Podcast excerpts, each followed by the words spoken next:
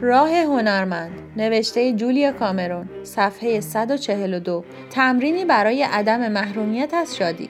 یکی از شیوه های محبوب کسانی که خلاقیتشان با مانع روبروست این است که به خود نه بگویند کشف اینکه از چه های متعدد و کوچکی نسبت به خودمان خصیص و شریر هستیم حیرت انگیز است. وقتی این را به شاگردانم می‌گویم اغلب اعتراض می‌کنند که این امر واقعیت ندارد و با خودشان بسیار خوب رفتار می‌کنند. آنگاه از آنها می‌خواهم که تمرین زیرا انجام بدهند. ده کار را نام برید که دوست دارید آنها را انجام بدهید ولی به خود اجازه نمی‌دهید. شاید فهرستتان چنین بنماید. یک شرکت در کلاس حرکات موزون.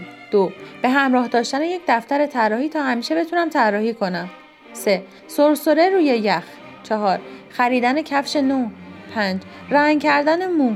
6. مرخصی و سفر.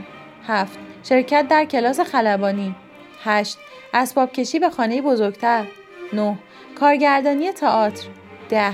شرکت در کلاس طراحی.